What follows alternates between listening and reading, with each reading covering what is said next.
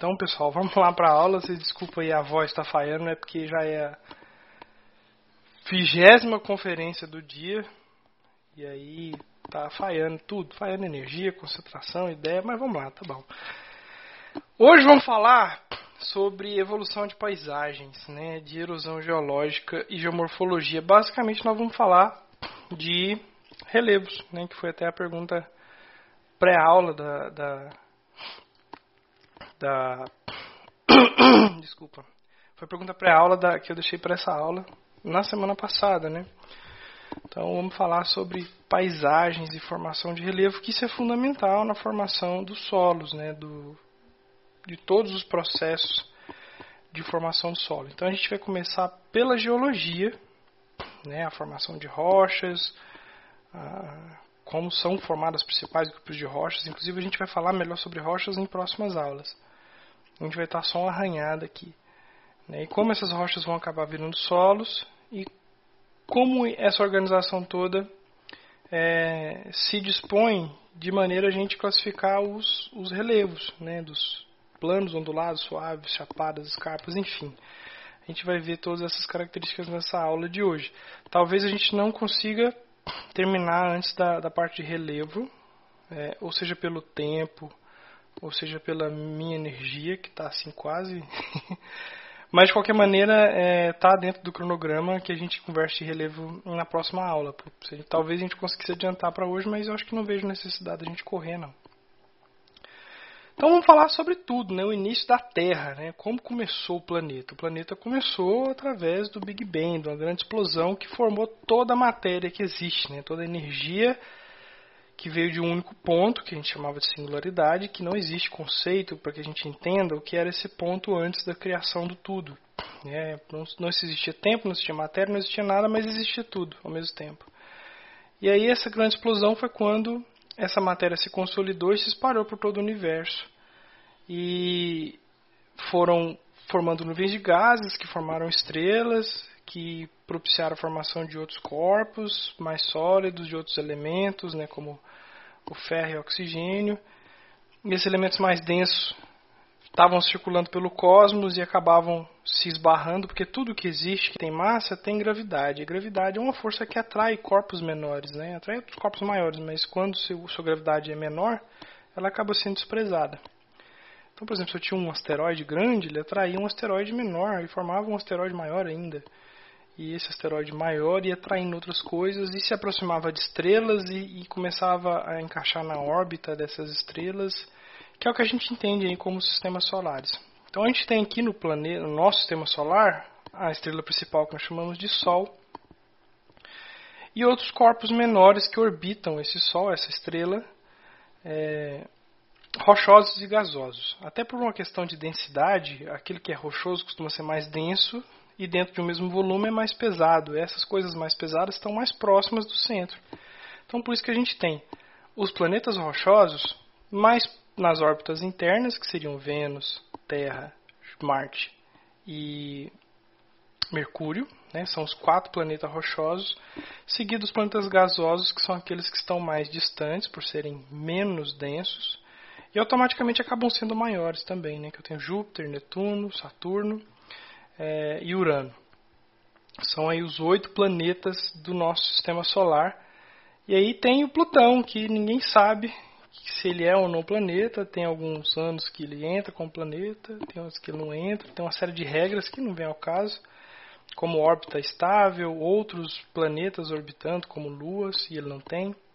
Ele é basicamente uma batata, nem redondo ele é. Né? Ele parece um grande asteroide que está lá flutuando longe, longe na órbita mais externa. Então, começou-se aí, né? Formou-se aí é, esses corpos e o nosso planeta, que é o terceiro planeta rochoso é, da órbita interna até externa, formado basicamente por, é, por ferro e outros elementos sólidos. Né? Então, somos um planeta rochoso. E esse planeta se formou nesse período. Tá? Antes, ele era uma bola de fogo. Imagine que toda rocha que a gente tem aqui no planeta ela estava no formato de magma, derretida. Por quê? Por conta do próprio acúmulo de energia, da presença de estrelas que, é, que a gente, que o planeta Terra está, né? E esse planeta era basicamente uma mini bola de fogo, né? Que esse período onde a Terra era basicamente magma líquido, a gente chama ela de período adeano. E esse nome vem de Hades, que é inferno na mitologia grega, né? Que Hades é a morada do, do deus do inferno, que tem o mesmo nome que Hades. E por isso que a gente fez essa locação, né? Hades, inferno, período infernal, quente, fogo, enfim. Esse, nome, esse, esse período recebeu esse nome. Foi nessa época que é, o planeta se consolidou como uma massa sólida, tá? É, quando eu digo sólido, estou colocando líquido no meio, né? Que é só para separar os planetas gasosos dos líquidos. E a vida na Terra é uma tremenda, um tremendo acaso, né? Eu diria que uma bênção divina. Por quê? A vida só é possível no planeta Terra por conta da presença de um elemento importantíssimo, gasoso, que é a água. Tá? A água em temperatura ambiente ela é líquida, mas em, em, em temperaturas muito elevadas ela está em estado de vapor, ou às vezes em, em atmosferas também muito baixas, né, pressão muito baixa, ela acaba evaporando.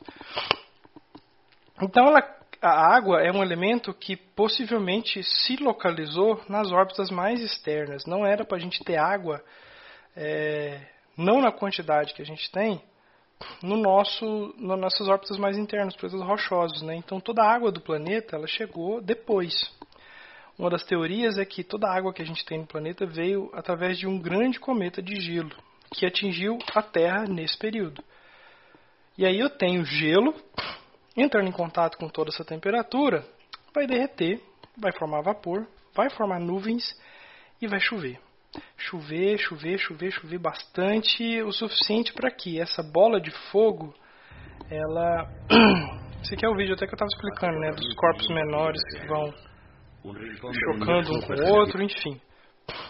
Depois vocês veem esse videozinho. Senão vai ficar falando comigo aqui, eu fico perdido. E essa bola de fogo então começou a se solidificar por fora, né? Essa crosta de, de, de rocha que a gente tem, ela é só externa. O, o, o, planeta é como se fosse uma laranja, onde só a casca é sólida, né? Todo o seu miolo é líquido, é magma ainda. Se a gente for furar é, e conseguir ultrapassar a crosta, a gente vai chegar no magma líquido, de basicamente composto de ferro é, líquido que está lá condensado no núcleo, que por acaso também é o responsável pelo nosso é, é, nosso campo magnético, que é uma das principais proteções que a gente tem na vida. A Terra, por exemplo, ela está imune a algumas descargas eh, solares mortais. Tá? O, o, Sol, com, de tempos em tempos, ele emite o que chamam de ventos solares, né? que são rajadas de energia e plasma que o Sol joga para todo lado e diretamente, direto acerta a Terra em cheio. O que acontece é que o nosso campo magnético acaba repelindo boa parte desses ventos solares e tira meio que do, do rumo, protegendo a vida e os seus equipamentos eletrônicos. Né? Essas rajadas de ventos solares elas costumam torrar celulares, computadores, essas coisas todas. Né? Isso falando de conforto, estou falando ainda que existem equipamentos que estão mantendo a vida de pessoas, né? que estão lá entubadas, que estão na, na, nas UTIs, que precisam desses equipamentos. Imagina se uma pane generalizada eletrônica na Terra, o caos que não ia ser. É, inclusive esses ventos solares, quando são desviados, formam aqueles fenômenos que um dia eu ainda hei de assistir, chamados de aurora boreal. Então, quando o vento dá uma desviada pelo campo magnético, forma aquelas rajadas de, de luz verde no céu, que deve ser a coisa mais incrível que existe na Terra, que eu ainda vou pegar um, um avião e ir lá para a Groenlândia para assistir, né? ou lá para a Antártida, né? que são as auroras austrais lá no sul. Enfim, estou aqui divagando sobre esses fenômenos é, cósmicos e astronômicos, mas para dizer que a Terra então começou a ter o seu formato nesse período, onde as rochas começaram a se formar. Antes então eu tinha magma em estado líquido. Eu tenho dois termos, eu tenho lava e eu tenho magma. Por favor, não utilizem larva, porque larva é filho de mosca, tá? A diferença técnica entre magma e lava é que o magma é tudo aquilo que ainda está dentro da Terra e lava é aquilo que sai em erupção vulcânica. Né? Então, é, conceitualmente é a mesma coisa, tá? melhor, perdão, quimicamente, mineralogicamente é a mesma coisa. É, o que muda é o conceito, tá? Magma e lava. Enfim, a gente pode adotar a palavra magma para evitar problemas. E aí então eu tive essa formação dessa crosta. Essa crosta está boiando em cima desse mar de magma, tá? E por estar tá boiando, hora ou outra, ela acaba rachando e trincando, né? Porque é uma coisa só, acabou trincando, formando o que nós chamamos de placas.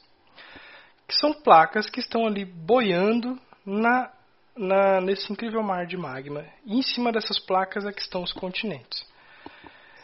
Então a gente tem aqui nessa, nessa primeira imagem o que seria esse planeta é, no início de tudo, né? depois de ter chovido, chovido, chovido bastante, a ponto de encher todos os mares e oceanos.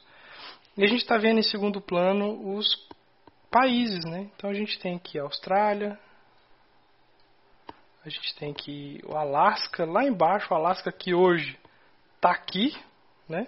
A Austrália que hoje está aqui, a África está aqui, Congo também é da África, está nessa região. A Amazônia, onde é que está? Está aqui, né? Hoje em dia. A Flórida está lá em cima. A Índia veio para cá. A Antártica desceu aqui para baixo. Ó a Groenlândia, saiu daqui foi lá para o norte. A China, enfim. Vejam como os continentes se movimentaram, né? Então eu tive uma grande movimentação que se deu por conta dessas placas que estão boiando. Né? Então, os continentes que estão em cima dessas placas estão boiando. E aí, a primeira é, configuração que a gente tem com boa parte da massa terrestre emersa do lado de fora é esse primeiro continente chamado de Pangeia ou Pangaia. Nesse momento já tinha vida no planeta, né? Inclusive aqui é, tem as primeiras grandes florestas. Né? A Antártica, por exemplo, foi, nessa época, uma grande área florestal. Nesse período, a Terra passava por um grande é, aquecimento global, né? que fez com que boa parte dessas regiões tropicais aqui ó, fossem desérticas e as áreas que hoje, onde a gente tem neve, é, tem um clima que hoje está no Brasil, que seria propício aí da formação de florestas. Né? Então, por isso que a gente tem florestas ali na região austral e na região é, boreal aqui em cima. Né? Então a Sibéria, onde hoje é só neve, já foi floresta também. Então essas regiões todas muito aquecidas, e isso aqui é importante para definir, por exemplo, as classes de solos que a gente encontra nas regiões é, hoje, essas mesmas regiões hoje em dia. Por exemplo, aqui ó, na América do Sul, na região do Cerrado, os solos já estavam sofrendo intensa atividade do intemperismo, do calor aqui, não estava? Então, por isso que os solos dessa região são tão antigos e gastos. Os mesmos se aplicam a regiões da África. Então, ó, percebam que o Brasil já teve de conchinha com a África há muito tempo. Olha que perigo ficar de conchinha com a África. Que, que aconteceu com esse continente? Né? Ele foi se movimentando. Esse grande continente se partiu e foi se movimentando ao chegar ao que nós temos hoje. Então hoje a gente divide o planeta em regiões tropicais, que seriam essas duas faixas aqui, né? regiões temperadas, e aí eu tenho aqui essas regiões que nós chamamos de boreais e austrais aqui embaixo. Né? Então as regiões austrais são as regiões que mais é, sofrem o clima frio na região sul e a região boreal são as regiões onde mais sofre frio na região norte. Tá? Toda essa região aqui intermediária é o que nós chamamos ou de clima tropical ou de clima temperado. Em clima tropical eu só tenho um, um, uma estação do ano, que é quente, Goianésia, por exemplo. A gente tem quatro estações, né? Quente, mormaço, calorão e inferno, né? É, conforme eu vou indo mais para o norte ou mais para o sul, eu vou entrar na faixa do temperado, né? Aí onde eu tenho, por exemplo, inverno, verão, primavera e outono. Isso influencia diretamente na formação de solos. Né? Os solos daqui vão ser totalmente diferentes dos solos daqui. Totalmente. Por quê? Porque aqui eu tenho intensa atividade climática. Aqui eu tenho atividade climática mais moderada. E nessa região eu nem tenho atividade climática, basicamente eu tenho frio e aí eu vou ter outro processo de formação de solo. Esse vídeo aqui vai mostrar. Era para mostrar? Estava tá, mostrando. Esse vídeo vai mostrar os, a deriva continental, né? como que esses continentes se movimentam. Aqui 400 milhões de anos atrás, até a formação do primeiro grande continente que nós chamamos de Pangeia. E aí ele continuou se movimentando.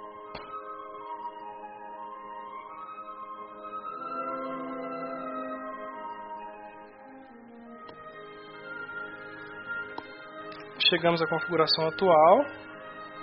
Né? E aí agora, 50 milhões de anos no futuro, né? como que esse continente vai continuar caminhando. Ele vai se afastar da Europa, a Antártica, que é um continente, não é só gelo, viu gente? Ele vai se movimentar ao norte, vai encostar na África. A América do Sul vai lá para onde é a Antártica, lá para baixo.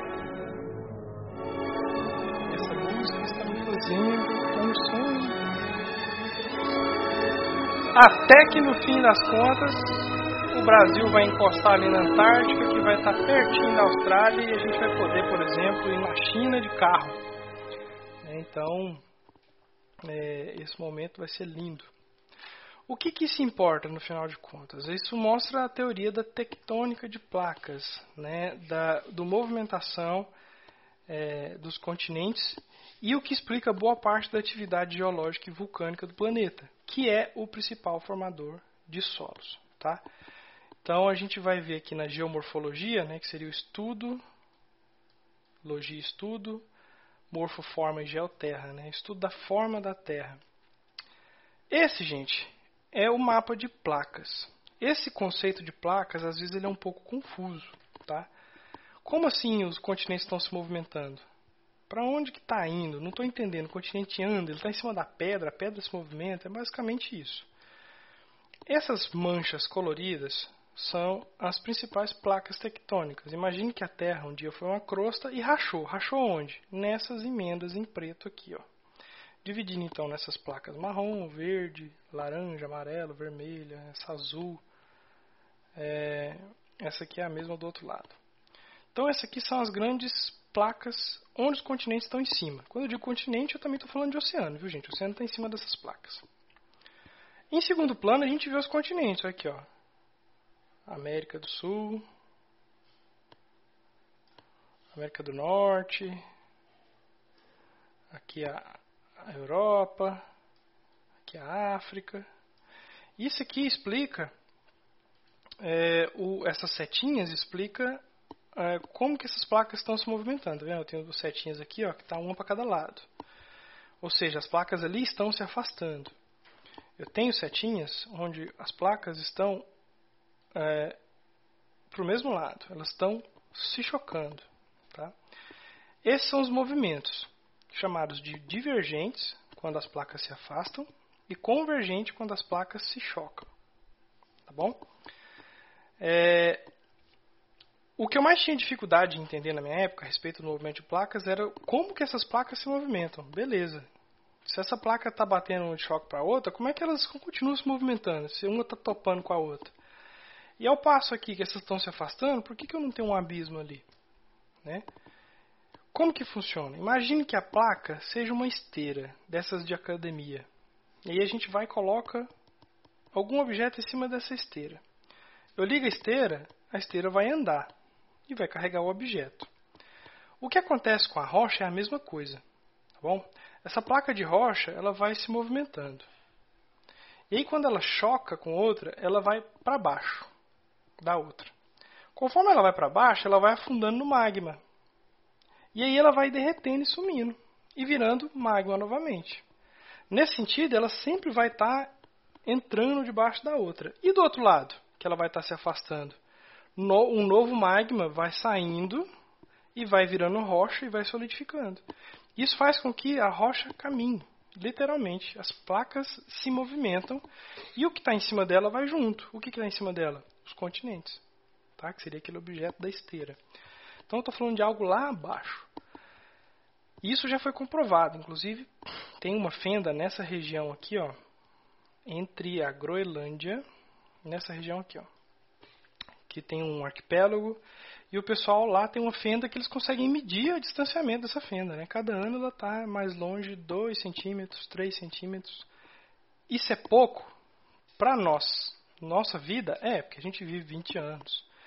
A gente vive, ou 20 anos, não, mais, né? Vive 80 anos, 100 anos, no melhor das hipóteses, né? Então, em 100 anos, é, algo que se movimenta aí a 20 centí a 2 centímetros por ano, é, no final da vida vai ter movimentado, é, meu Deus, olha a conta, 20 metros. É pouquíssimo, é. Só que, se tratando de era geológica, falando de milhões de anos, isso já tem uma diferença. Né? Então, eu consigo em milhões de anos ver uma movimentação bem expressiva desses, desses continentes. Tá? E o que é importante de saber desses movimentos convergentes e divergentes? É nesses movimentos que eu tenho as maiores atividades geológicas. Tá? Por que, que a gente fala que no Brasil não tem terremoto? Porque o Brasil está no meio da placa sul-americana. Não tem choque de placa aqui no meio do Brasil. Então, por isso que a gente não tem terremoto ainda. Por isso que a gente não tem é, vulcão ainda tá? Porque do jeito que as coisas estão indo para acontecer daqui para ali. 2020 está aí para mostrar que o mundo está acabando. Então, por exemplo, quando o pessoal fala, ah, em Caldas Novas tem um vulcão, é, você pode agredir essa pessoa, tá? Você pode falar, não, seu imbecil, e um soco no estômago para não deixar marca. Você explica que na verdade não tem vulcão em Caldas Novas porque a gente está no meio de uma placa. Não tem. O que, que acontece que a água é quente? É porque a água passa em Cuiabá primeiro, esquenta, depois vem para Caldas. Não. É porque o lençol freático é muito fundo. E quanto mais fundo, mais quente. Então o lençol freático sendo fundo, as águas se aquecem e vêm para a superfície. Então o que acontece ali, na verdade, é que eu tenho uma região de solos profundos. Não que eu tenha é, um vulcão. Ah, professor, mas eu vi no jornal esses dias aí que eu tive um terremoto na cidade de Catalão, que deve ser mais ou menos aqui. É verdade? É verdade. Teve esse terremoto mesmo em Catalão. E o que, que explica isso? Não sei. Jesus, que sinais do fim do mundo, trombeta do apocalipse, não sei. A explicação mais é, plausível é que talvez eu tenha um bloco de rocha maciça lá no subsolo aqui nessa região e aqui nesse ponto, no choque de placas, eu tive um terremoto que sacudiu esse bloco de pedra que acabou reverberando ali em Catalão. Tá, pra você ver, nuvem de gafanhoto partindo daqui para cá, para acabar com tudo. Então não há explicação para alguns fenômenos meteorológicos. Tá? Antes disso eu até criticava, porque um dos, dos maiores, maior, é, dos maiores é, laboratórios de medição de terremotos da, da América do Sul fica em Brasília. E eu ficava assim, gente, mas que dinheiro mais, mais mal gasto. Por que botar um, um observatório desse no lugar que não tem? Mediu. Mediu o, o, terremoto que teve em Catalão e mede muita coisa que acontece aqui. Então, as regiões onde eu tenho choque de placas é onde eu tenho as maiores atividades, é, as maiores atividades sismológicas, né, geológicas. E aí entra aquele ponto, onde eu tenho choque de placas, eu geralmente eu tenho uma porrada muito feia, viu gente? É onde eu tenho mais é, terremotos. Dá uma olhada para você ver aqui, ó. Na região da Cordilheira dos Andes, eu tenho choque de placas. Na região da Cordilheira do Himalaia, eu tenho choque de placas. Tá? Na região norte-americana, onde eu mais tenho terremotos, que é a falha de Sandreias, eu tenho choque de placa. Tá? Essa região aqui, ó, em amarelo, Tá vendo? Quase toda ela é choque de placa. Aqui, ó, choque de placa, choque de placa, choque de placa. Aqui é onde, ó? Japão, tá? É, aqui na região da Ásia, onde eu tenho muito problema com terremoto e vulcão, tá? Esse aqui, gente, é o que nós chamamos de Pacific Rim. Vocês já viram aquele filme incrível que tem robôs gigantes descendo a porrada em monstros gigantes? que é chamado de Pacific Rim, é por causa disso. Pacific Rim vem do nome de Anel do Pacífico, que é essa região aqui, que é um anel, ó, que é uma região de altíssima atividade geológica. Tá? Então, é, na história do filme, rolou algum buraco aqui que os monstros estavam saindo e os seres humanos tiveram que construir robôs gigantes para dar porrada. Tem até aquela cena incrível, digna de Oscar, que um robô pega um navio para dar na cabeça do monstro e ele liga um foguete de cotovelo para poder dar uma porrada. Eu fiquei emocionado esse dia. Lindo, lindo de ver. Recomendo que vocês assistam. É, então, esses, essas regiões são onde eu tenho intensa atividade é geológica. Tanto que os pontos mais altos do planeta estão aqui na região dos Andes e na região do Himalaia, todas regiões de choque de placa. Por que, que essas regiões são tão elevadas? Justamente pelo choque de placa. Então, quando uma placa bate na outra, enquanto uma desce, a outra acaba subindo por ela. Nisso que ele sobe, forma cadeias de montanhas. Então, os pontos mais altos do mundo são na, na Cordilheira dos Andes e no Himalaia, onde a gente tem o Monte Everest. O Monte Everest é o ponto mais alto do planeta. Ele não é a montanha mais alta do planeta. Por quê?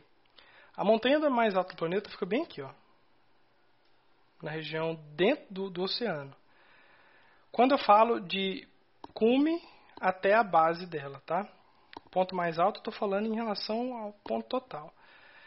O Himalaia, o Everest tem 8 quilômetros mais ou menos de altura. Tá? Essa montanha que está debaixo da água aqui tem 12 quilômetros.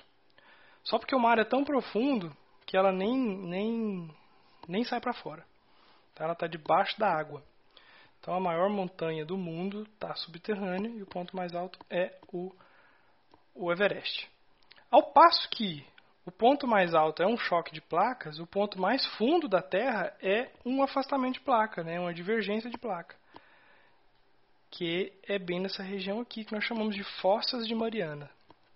É uma região do mar aqui, ó, entre a África e o Brasil, África e América, onde eu tenho a região mais profunda do planeta que nem, nem conseguimos medir, tá? Porque é um abismo tão profundo que não há condições de medir e com certeza é, o, o, o ser vivo que vive dentro desse abismo é o que vai trazer a extinção do ser humano na Terra. Então ele vai sair um monstro dali de dentro, engolir todo mundo e a Terra finalmente vai ter paz.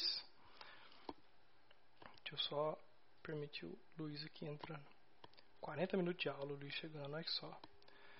Então aqui eu tenho as, os movimentos de placa, né, divergente, quando elas se afastam, e convergente quando elas se encostam. Então elas podem tanto raspar uma na outra, quanto elas podem bater uma na outra. Quando elas batem onde eu tenho o maior pipoco, né?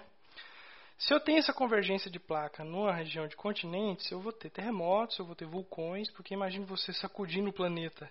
Para onde o magma sai? O magma sai, ele sai por vulcões em locais de menor pressão. E eu vou ter a formação de cadeias de montanhas, né? Se isso acontece em região de alto mar, eu também vou ter terremotos, eu também vou ter vulcões submarinos, né? E o que vai formar o que nós chamamos de tsunamis.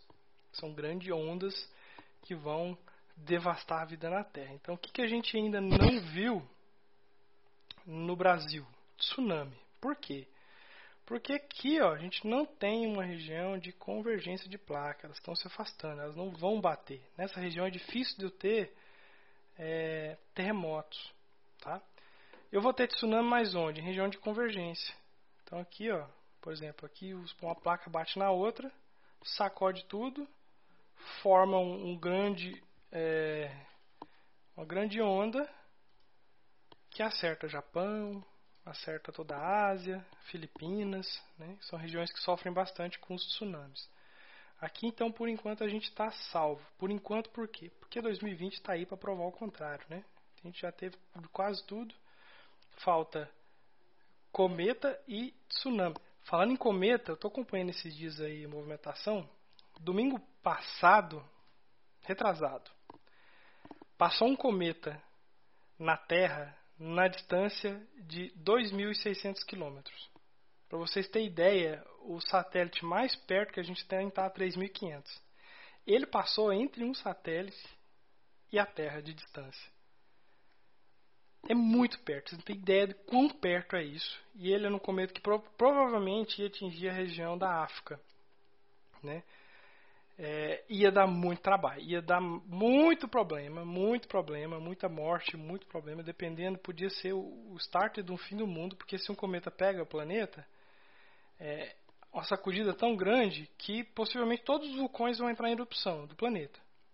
Tá? É como se pegasse e espremesse todos os vulcões entrarem em erupção, eu ia ter um lançamento de, de, fumaça muito grande, cinzas para a atmosfera, ia cobrir toda a Terra numa nuvem de cinzas, que ia baixar a temperatura, que é o que chamamos de inverno nuclear. E aí, sem luz, plantas iam morrer, logo tudo que se alimenta de planta também. E aí a gente ia ficar sem comida. E pode ser que esse inverno nuclear durasse aí 10 anos. 10 anos sem sol, né? Só com tudo nublado. Então, pensa que estrago. Pensa do tanto que nós passou perto. Esse aqui é um vídeo que eu fiz é, no, num vulcão lá na Bolívia. Né, pra vocês terem ideia da pressão que sai as coisas lá da superfície. Tive trem que é só filmando, não tá entendendo não. Olha a pressão que tá saindo gás aqui.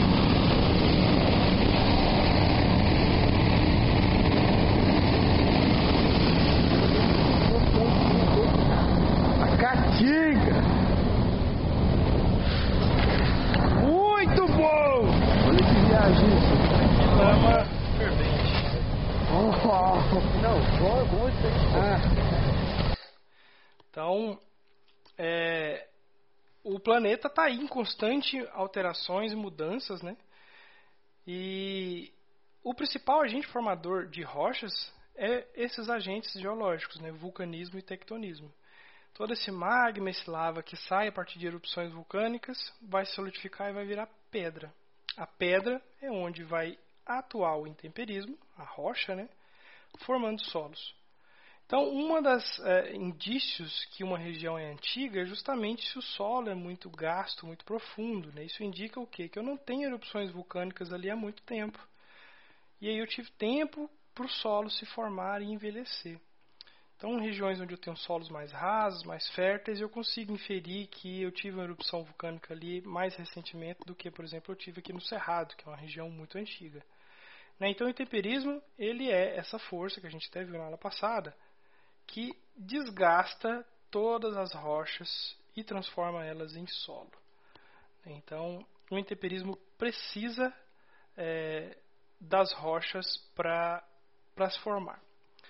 Pessoal, a gente vai come, ia começar a falar de relevo agora, mas eu prefiro deixar para a próxima aula, beleza? Então, é, eu vou encerrar então aqui essa parte introdutória, até porque assim, eu não estou conseguindo mais me concentrar e falar, minha voz já está difícil. E já vou liberar lá a questão é, pós, pós-aula, tá? E a questão pré-aula também da semana que vem. Belezinha? Tudo em paz? Alguma pergunta, algum questionamento?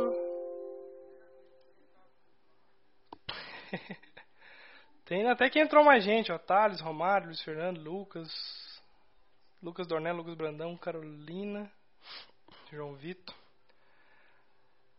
Sim. Sim?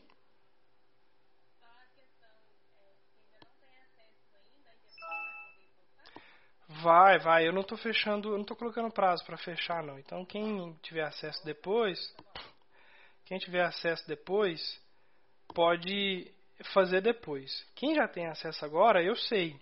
E aí eu só vou considerar quem a nota de quem teve acesso só depois. Entendeu? Então, para você que tem acesso agora, o seu prazo está valendo ainda. Eu só vou considerar trabalhos que sejam feitos até a próxima segunda, até a próxima terça. Então, isso, prazo só para quem não tem acesso. Tranquilos?